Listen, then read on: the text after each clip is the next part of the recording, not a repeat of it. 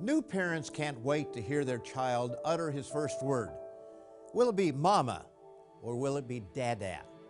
While they love to hear that first word, one word they will soon tire of is why. Why is the sky blue? Why do I have to go to school? Why do I have to take a nap? Why this and why that? Some questions are easy to answer, others are not. Why questions can wear us out. They can be frivolous and irritating coming from a child. But some why questions are important and need to be asked. So here's one Why do you observe the holidays that you do? And here's another one Why is this question important? Here on the second of a three part series on the biblical holy days, I'll answer those questions. I'll also explain one of the most misunderstood events found in the Bible what happened on the day of Pentecost? What does it mean to speak in tongues? Exactly what is the gift of tongues? And should Christians be involved with this modern practice as seen in many professing Christian churches today? I'll answer these questions and more on today's program. You don't want to miss this, so stay tuned.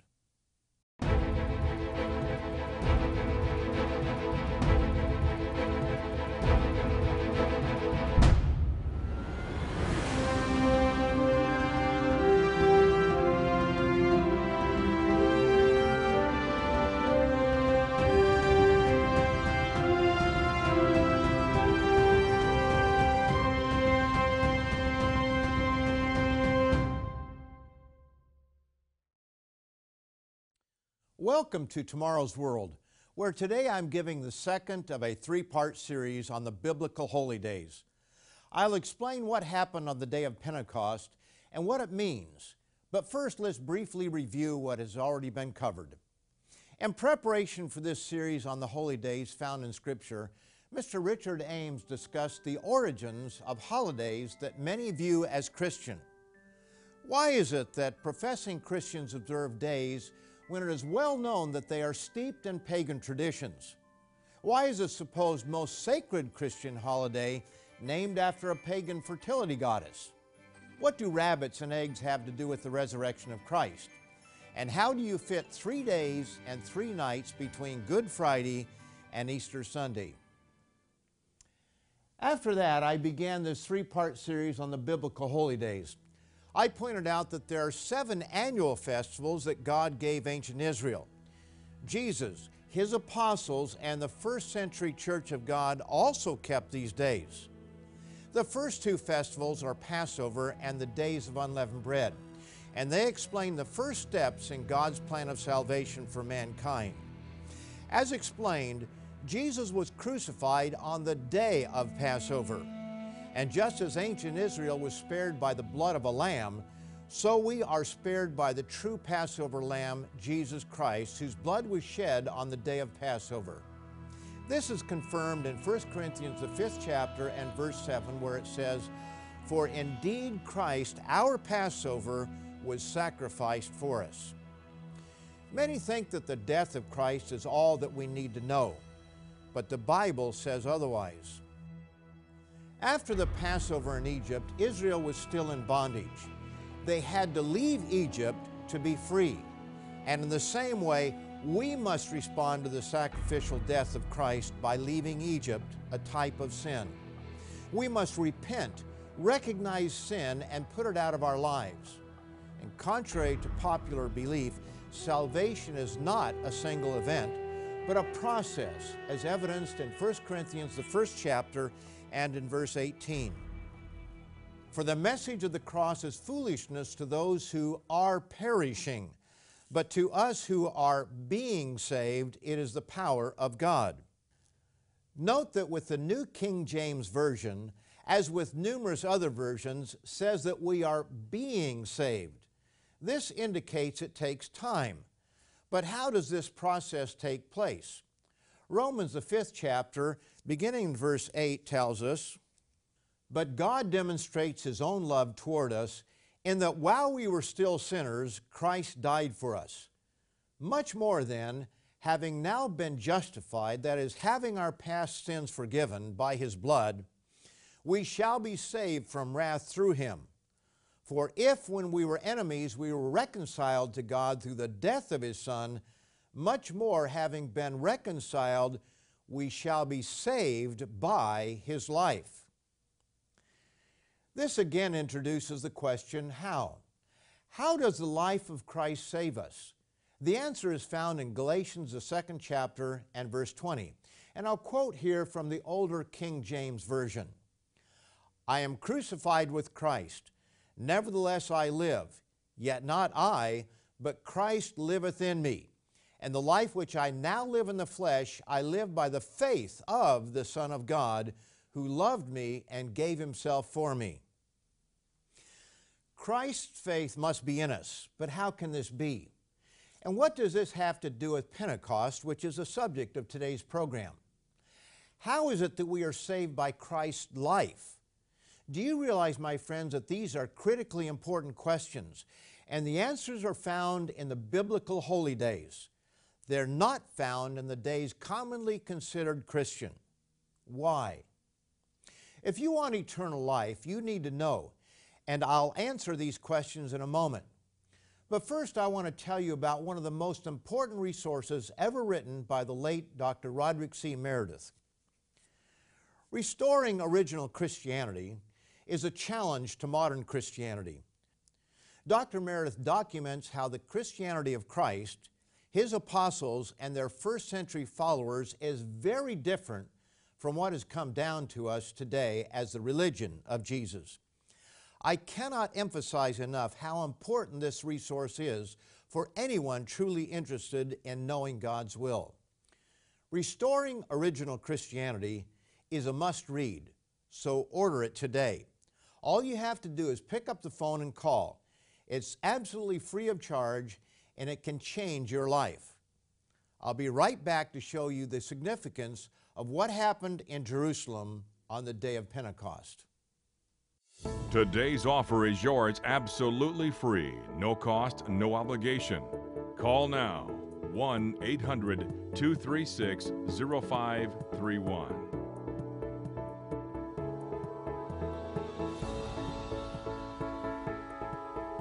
Call toll free now or write to us at the address on your screen, or visit us online at tomorrowsworld.org.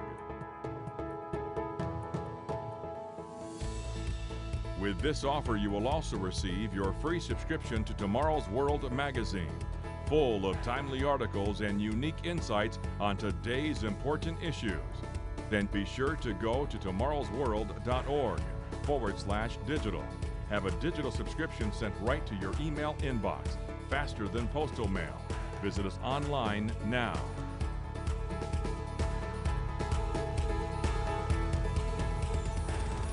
We're looking today at the second in our series on the biblical holy days. It's the third when you count Mr. Richard Ames' program on the holidays typically thought of as Christian. We're introduced to the day of Pentecost when Israel came out of Egypt. This was when God made a covenant with Israel and gave them the Ten Commandments. One definition of a covenant is an agreement between two parties. In this case, it was a marriage agreement. For God's part, He would be a husband to Israel and bless the nation with prosperity, good health, and peace. For Israel's part, they would be an obedient wife and keep His commands, especially the Ten Commandments. History shows that Israel failed to live up to their part. They were unfaithful toward God and He divorced her. The reason Israel failed is given in Deuteronomy, the fifth chapter, and verse 29. Oh, that they had such an heart in them that they would fear me and always keep all my commandments, that it might be well with them and with their children forever. Yes, they wanted the blessings God offered, but obedience was far from their hearts. It's no different today. People want God to take care of them, to bail them out of every problem, but they don't want to obey Him. When He tells us to keep one particular day as a day of rest and worship, we argue that any day is fine. But we choose the day that Roman Emperor Constantine commanded. When God gives us meaningful festivals and holy days to follow, we think pagan practices are more exciting. we think we know better than God. The solution to the heart problem is given in Ezekiel, the 11th chapter, and verse 19. Then I will give them one heart, and I will put a new spirit within them, and take the stony heart out of their flesh, and give them a heart of flesh, that they may walk in my statutes and keep my judgments and do them. And they shall be my people, and I will be their God. Instead of laws written on stone, those same commandments will be written on tablets of teachable hearts. This is what the new covenant is about. The Apostle Paul quotes from the prophet Jeremiah and shows that the problem is not the law, but the heart of man. Hebrews, the eighth chapter, beginning in verse 7. For if that first covenant had been faultless, then no place would have been sought for a second. Because finding fault with them, he says, Behold, the days are coming, says the Lord, when I will make a new covenant with the house of Israel and with the house of Judah. Not according to the covenant that I made with their fathers in the day when I took them by the hand to lead them out of the land of Egypt, because they did not continue in my covenant, and I disregarded them, says the Lord. Now here's the new covenant. Paul gives it in verse 10. For this is the covenant that I will make with the house of Israel after those days, says the Lord. I will put my laws in their mind and write them on their hearts, and I will be their God, and they shall be my people. The Feast of Pentecost came 50 days after the resurrection of Christ. And just as something spectacular occurred at Mount Sinai, so something spectacular happened in Jerusalem on that first Pentecost after the resurrection. The second chapter of Acts describes how God poured out His Spirit on the believers who were present and observing the day. God gave the Ten Commandments to Israel written on stone tablets. Now He would give the Holy Spirit to write those same laws in the mind and on the hearts. Acts 2 is greatly misunderstood, so let's take a careful look and see what it says, and just as important, what it does not say. Notice Acts 2, beginning in verse 1. Now, when the day of Pentecost had fully come, they were all with one accord in one place. So, even after the death, burial, and resurrection of Jesus Christ, his followers obeyed the command to observe the day when God gave the Ten Commandments at Mount Sinai to ancient Israel. And isn't it interesting that something dramatic happened on that day? but millions have been led astray by a careless reading of this chapter. We'll take a look at this passage in a moment, but I want to remind you of today's free offer, Restoring Original Christianity. In it, Dr. Meredith writes If Jesus of Nazareth were to return to earth today, would he recognize the religion that is using his name? That his professed followers believe doctrines totally contrary to what he taught? observing different days of worship, different customs, and most importantly, having a totally different concept of God and of His purpose than Jesus and the original apostles did. Jesus might wonder, why are they putting my name on all this stuff? Restoring original Christianity is not for the faint hearted. If you have the courage to investigate this subject for yourself, call today. It's absolutely free of charge, and I'll be right back to explain what happened on the day God poured out the Holy Spirit. Today's offer is yours absolutely free, no cost, no obligation. Visit us online at tomorrowsworld.org. Find us on Facebook, watch us on YouTube, and follow us on Twitter. The tongues question is greatly misunderstood due to a misreading of what happened on the first Pentecost after the resurrection.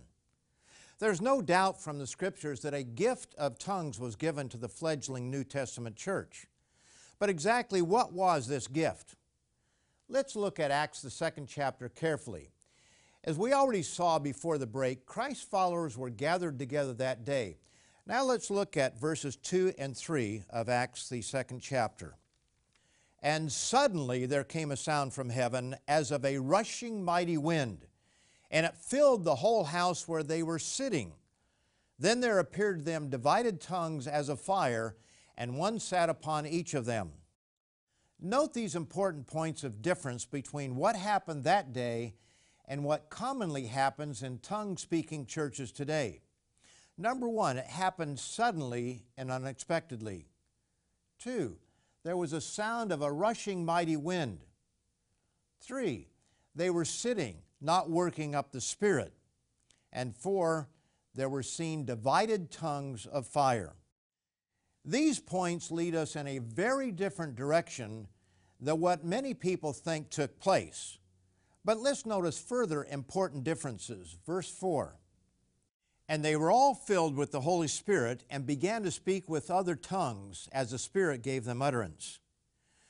Note that they were all filled with the Holy Spirit, but did they all speak in tongues?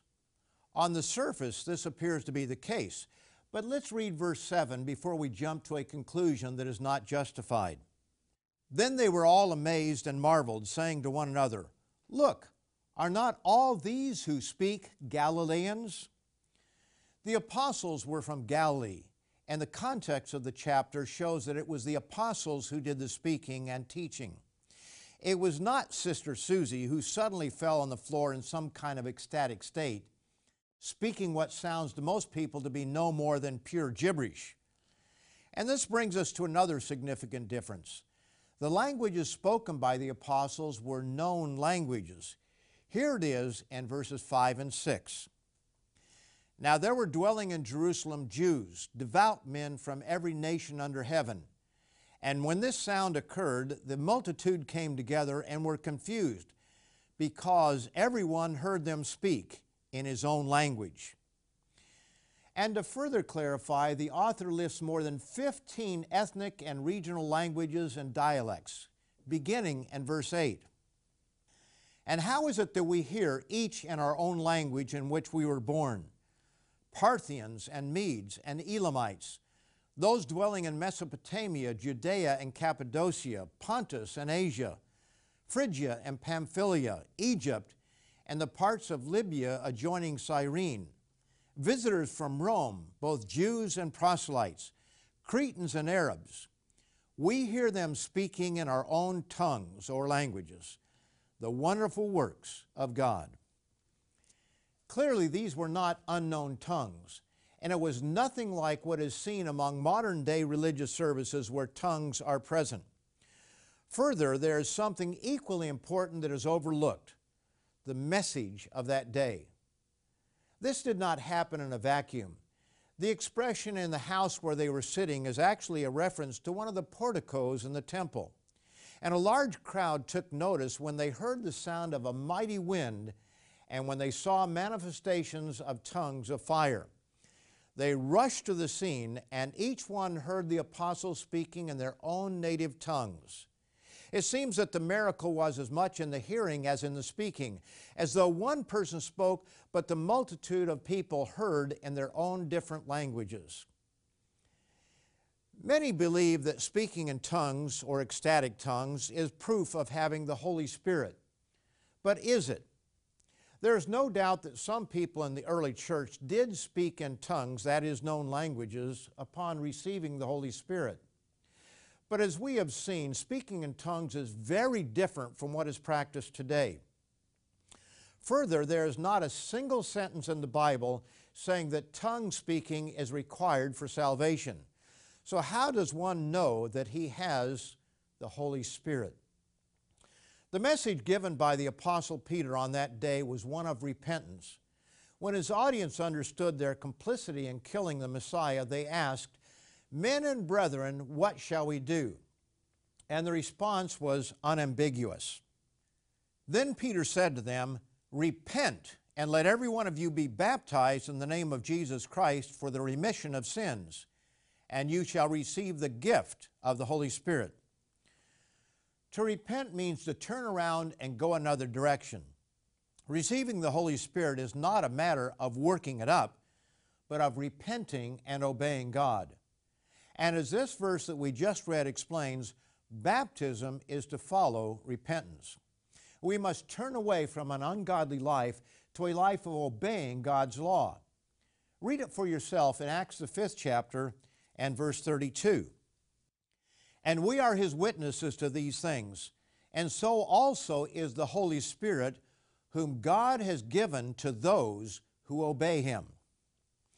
Yes, contrary to what you may have been told, obedience is required. A second apostle, in this case John, confirms this in easy to understand language. 1 John 2 and verses 3 and 4. Now, by this we know that we know him if we keep his commandments.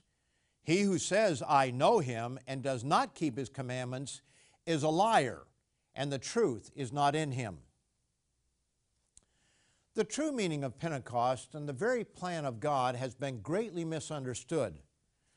But our booklet, Restoring Original Christianity, can help you cut through the fog of today's confused Christianity. So pick up the phone and call today. It can change your life. And I'll be back in a moment to give you one more amazing truth revealed by the day of Pentecost, a truth I doubt you've heard before. So don't go away.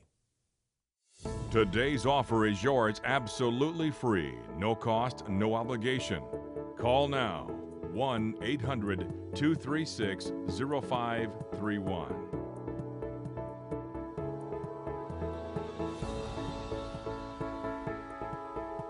Call toll free now or write to us at the address on your screen or visit us online at tomorrowsworld.org.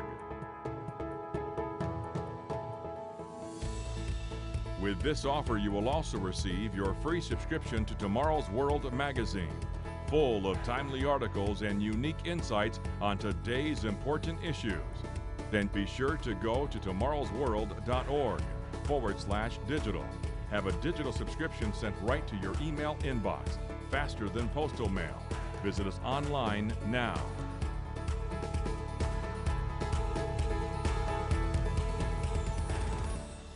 I told you before the break that I would give you one more amazing truth revealed by the day of Pentecost. While we call it Pentecost in the New Testament, this day went by two other names, and it has a third word closely associated with it. Hidden in these designations is a truth almost no one understands. It was called the Feast of Weeks because one must count seven weeks in a day from when a sheaf of grain was offered. Israel was instructed to offer a bundle of grain during the days of unleavened bread following the weekly Sabbath. The spring harvest could begin only after this first of the first fruits harvest was offered to be accepted by God. Now recall an event after Jesus was resurrected. Few take notice of this critically important scriptural detail. It's seen right after Jesus reveals himself to Mary. John, the 20th chapter, and verse 17, as recorded in the King James Version. Jesus saith unto her, Touch me not, for I am not yet ascended to my Father. But go to my brethren and say unto them, I ascend unto my Father and your Father, and to my God and your God. Just as a first fruit grain sheaf had to be offered and accepted by God before the physical harvest was to begin, so Jesus, the first of the first fruit harvest had to be presented to God for acceptance prior to the spiritual harvest to begin. Notice how Paul instructs the Corinthians regarding this. 1 Corinthians 15, beginning in verse 20. But now Christ is risen from the dead and has become the firstfruits of those who have fallen asleep. For as in Adam all die, even so in Christ all shall be made alive but each one in his own order. Christ the firstfruits, afterward those who are Christ at his coming. Notice that there's an order of resurrections. Christ the firstfruits, afterward those who are Christ at his coming. Pentecost is called the Feast of Harvest and is associated with first fruits. Here it is in Exodus, the 23rd chapter, and verses 15 and 16. You shall keep the feast of harvest, the first fruits of your labors, which you have sown in the field. As we have seen, the wave sheaf offering represents Christ. This feast of harvest comes 50 days later and represents those of us who are Christ at his coming. This is why we are referred to as first fruits in numerous New Testament scriptures.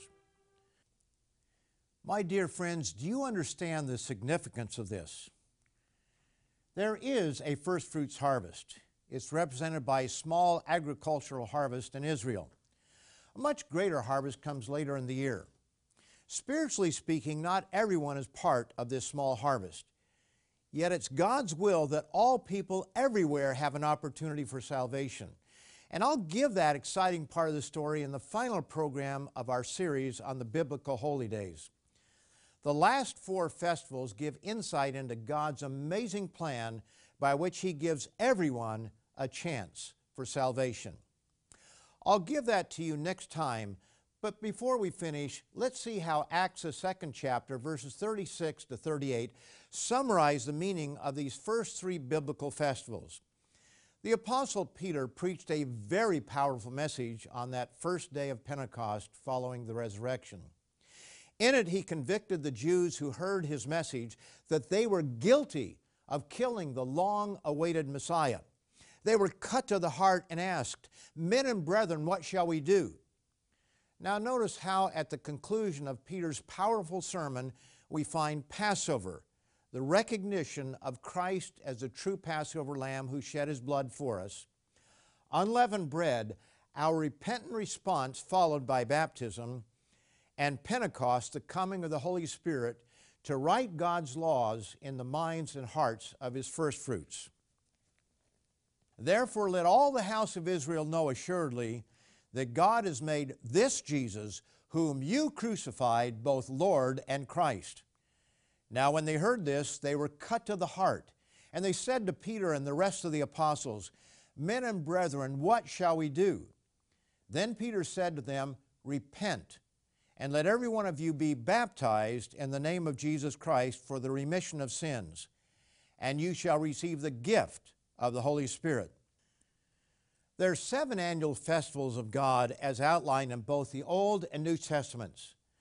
The next four have yet to be fulfilled, and they reveal spectacular events to occur in the near future. I'll explain them next week in the last of this series. In the meantime, be sure to call for your free copy of our booklet, Restoring Original Christianity. Don't wait, do it before you forget.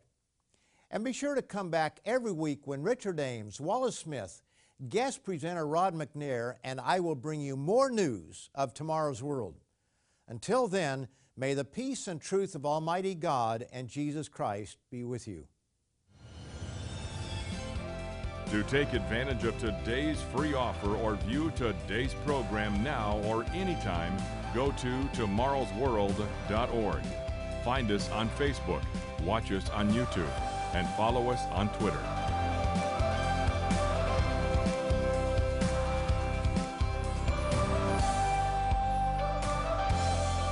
The preceding program is produced by the Living Church of God.